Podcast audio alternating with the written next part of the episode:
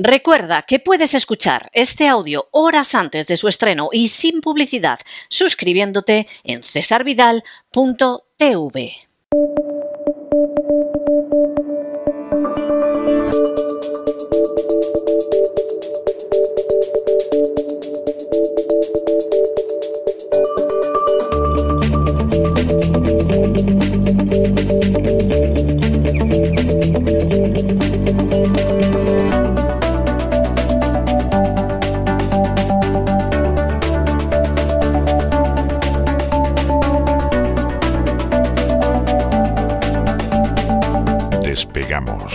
Con Lorenzo Ramírez.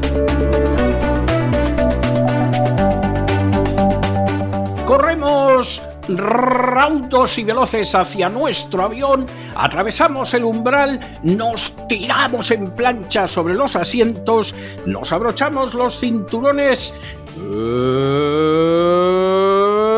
despegamos y nos vamos elevando por los aires hasta alcanzar nuestra altura y nuestra velocidad de crucero. A mi lado, como siempre, don Lorenzo Ramírez, que también, como todos los viernes, nos trae un anticipo de lo que será el gran reseteo de este fin de semana en cesarvidal.tv. Muy buenas noches, don Lorenzo. ¿Por dónde vamos a ir este fin de semana? Aunque yo creo que los que le han seguido las dos últimas semanas ya se lo malician. Sí, don César, muy buenas noches. Vamos a continuar nuestro especial Guerra en Tierra Santa. Vamos a entrar además mañana, estamos haciendo un repaso histórico, por si alguien todavía no lo sabe, por si hay alguno de nuestros oyentes que no sea suscriptor del canal, eh, sobre el, bueno, en principio el, origen ¿no? del conflicto árabe-israelí. La semana pasada estuvimos analizando esa Nakba, esa guerra de independencia después de la resolución de la ONU de 1948 y mañana pues vamos a empezar el programa precisamente analizando la Nakba del año 2023 que según el documento fechado el 13 de octubre por el Ministerio de Inteligencia israelí, plantea la deportación de millones de personas, en concreto más de dos millones de ciudadanos palestinos que no solo se irían al Sinaí o que no solo irían a Egipto, que ha sido su destino tradicional, por lo menos en la mente de los eh, conservadores o de los neocons israelíes, sino que directamente los quieren mandar a varios países de Europa, entre ellos a España. Vamos a desvelar las claves de ese documento, vamos a ver de dónde sale Vamos también a desvelar una serie de reuniones que ha mantenido Netanyahu con líderes europeos. Esto no se sabe. lo único que ha salido publicado eh, fue el documento. Además, en España, yo el primero que se lo vi fue a, un amigo nuestro, un oyente nuestro, que se llama David, te mando un abrazo desde aquí, nos tiene siempre sortidos. Luego ya en páginas web israelíes apareció y finalmente pues en un medio de comunicación español había un artículo haciendo referencia a él. Vamos a dar las claves también para que se puedan descargar ese documento nuestros amigos, eh, el original que está en, en hebreo, con lo cual es complicado leerlo, pero también hay una página web israelí que ha hecho una traducción al inglés bastante buena, así que daremos las claves también para que puedan acceder a ese documento, que es un documento que lo que muestra básicamente es que una semana después de esa intervención de Hamas, en la frontera de Gaza o en la frontera de Israel, como queramos eh, verlo, pues eh, ya tenía preparado el ejército israelí, la inteligencia, mejor dicho, tenía preparado un plan de deportación masiva, que es un plan realmente basado en, un proyecto antiguo de los años 60. Y aquí vamos a volver otra vez a recuperar un poco el hilo, el hilo histórico eh, que estamos siguiendo en los últimos programas. Y vamos a desvelar cuáles son las claves de ese plan, que contemplaba incluso la utilización de armamento nuclear para abrir una infraestructura, una infraestructura hídrica, una infraestructura de transporte marítimo, porque ya empezamos a ver o empezamos a comprobar cómo no solo hay aspectos eh, geopolíticos puros y dudos, eh, incluso religiosos, sino también económicos muy importantes. Hicimos eh, un análisis prácticamente, yo creo que a las 24 de producirse la respuesta israelí, hicimos un análisis sobre los yacimientos de gas de Gaza, pero hay mucho más, hay mucho más ahí. Y bueno, pues vamos a ver un vídeo también de Netanyahu mostrando ese plan días antes de que se produjera esa intervención que cada día que pasa, pues yo creo que es más notable que ahí hubo un componente de colaboración o por lo menos podríamos decir de falta de diligencia, ¿no? De determinados mandos del ejército. Yo creo que más bien fueron políticos, pero bueno, esto lo analizaremos en, en posteriores eh, programas. Don César, ya sabe usted, don César tiene acceso a mucha información de militares, eso eh, no sé si lo saben nuestros queridos oyentes, y no hemos hablado todavía con nadie que nos diga o que nos plantee que lo que sucedió ese 7 de octubre fue algo normal. No, no, no, yo sinceramente, vamos a ver, la gente que no es de Israel, por supuesto, eso es generalizado, pero para mí lo interesante es gente que ha servido en el ejército de Israel y que estos días he mantenido comunicación con ellos y además es gente que yo diría que en la totalidad han intervenido al menos en alguna de las guerras del Estado de Israel y por supuesto todos insisten en que esto no tiene explicación ninguna salvo que hubiera una acción del gobierno de Israel para facilitarlo. Y además inmediatamente te cuentan, porque yo estaba en Siria en la guerra de Yom Kippur, y pasó esto y yo sé lo que hay.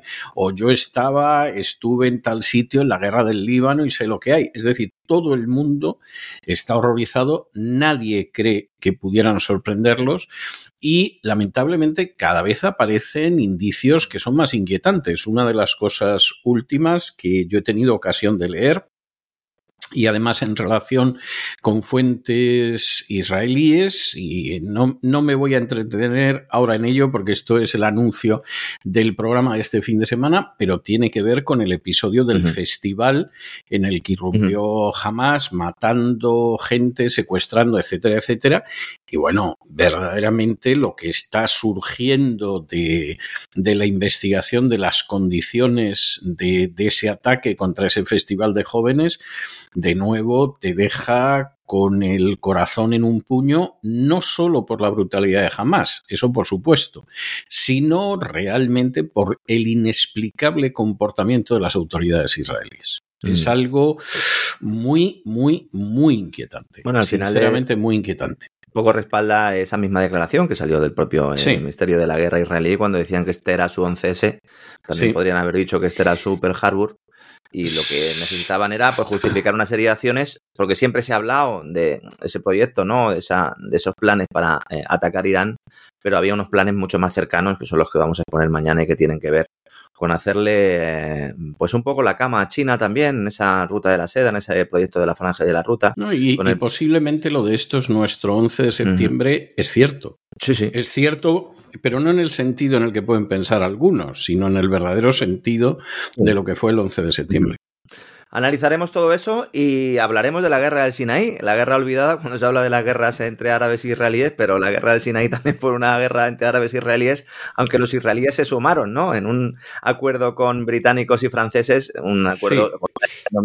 que vamos a analizar mañana. Es que es una guerra que no se quiere recordar, eh, en parte porque Israel fue el agresor, como ha sido en algunas de las guerras, pero en parte sobre todo porque los compañeros de viaje de Israel no eran precisamente lo más recomendable. Y entonces, eh, y por cierto, Estados Unidos ahí sí que actuó de una manera bastante decente, ¿no? Porque aquello clamaba al cielo. Exactamente. Pero, en fin, es una de las cosas. Mañana hablaremos y analizaremos un memorando también importante que nos recuerda a este plan que ha salido ahora eh, públicamente en las últimas horas y que muchos eh, oyentes me pedían, por favor, analízalo en el despegamos evidentemente teniendo una serie sobre la guerra en Tierra Santa, mm, prácticamente todas las novedades que vayamos conociendo las vamos a ir trayendo a estos programas. Eh, queremos eh, hacer una visión histórica, pero siempre empezamos con un tema de máxima actualidad, porque evidentemente también es necesario, es un programa eminentemente informativo, e iremos progresivamente llegando a los diferentes hitos hasta finalmente analizar lo que sucedió ese 7 de octubre con pelos y señales y donde también analizaremos eh, pues cómo se creó jamás, qué intereses tenía y pues quién lo financió y quién lo, y quién lo alentó, ¿no? Hablando del 7 de octubre, quiero también aprovechar, porque estoy ya preparando contenido para estas navidades, para, estas, para este periodo navideño, y también avanzo, y lo quiero hacer porque nuestros amigos también me lo han pedido mucho y llevan mucho tiempo solicitándolo.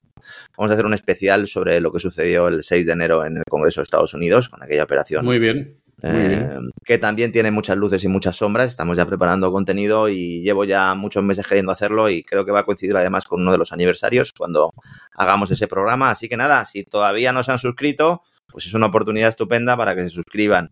Eh, lo ven unos meses, a ver si les gusta, a ver si les apetece visionar todos los contenidos. No sé si les va a dar tiempo a ver en unos meses todo el contenido porque hemos publicado No, es imposible, es imposible. O sea, sinceramente, la gente que quiera ver todo el contenido del gran reseteo.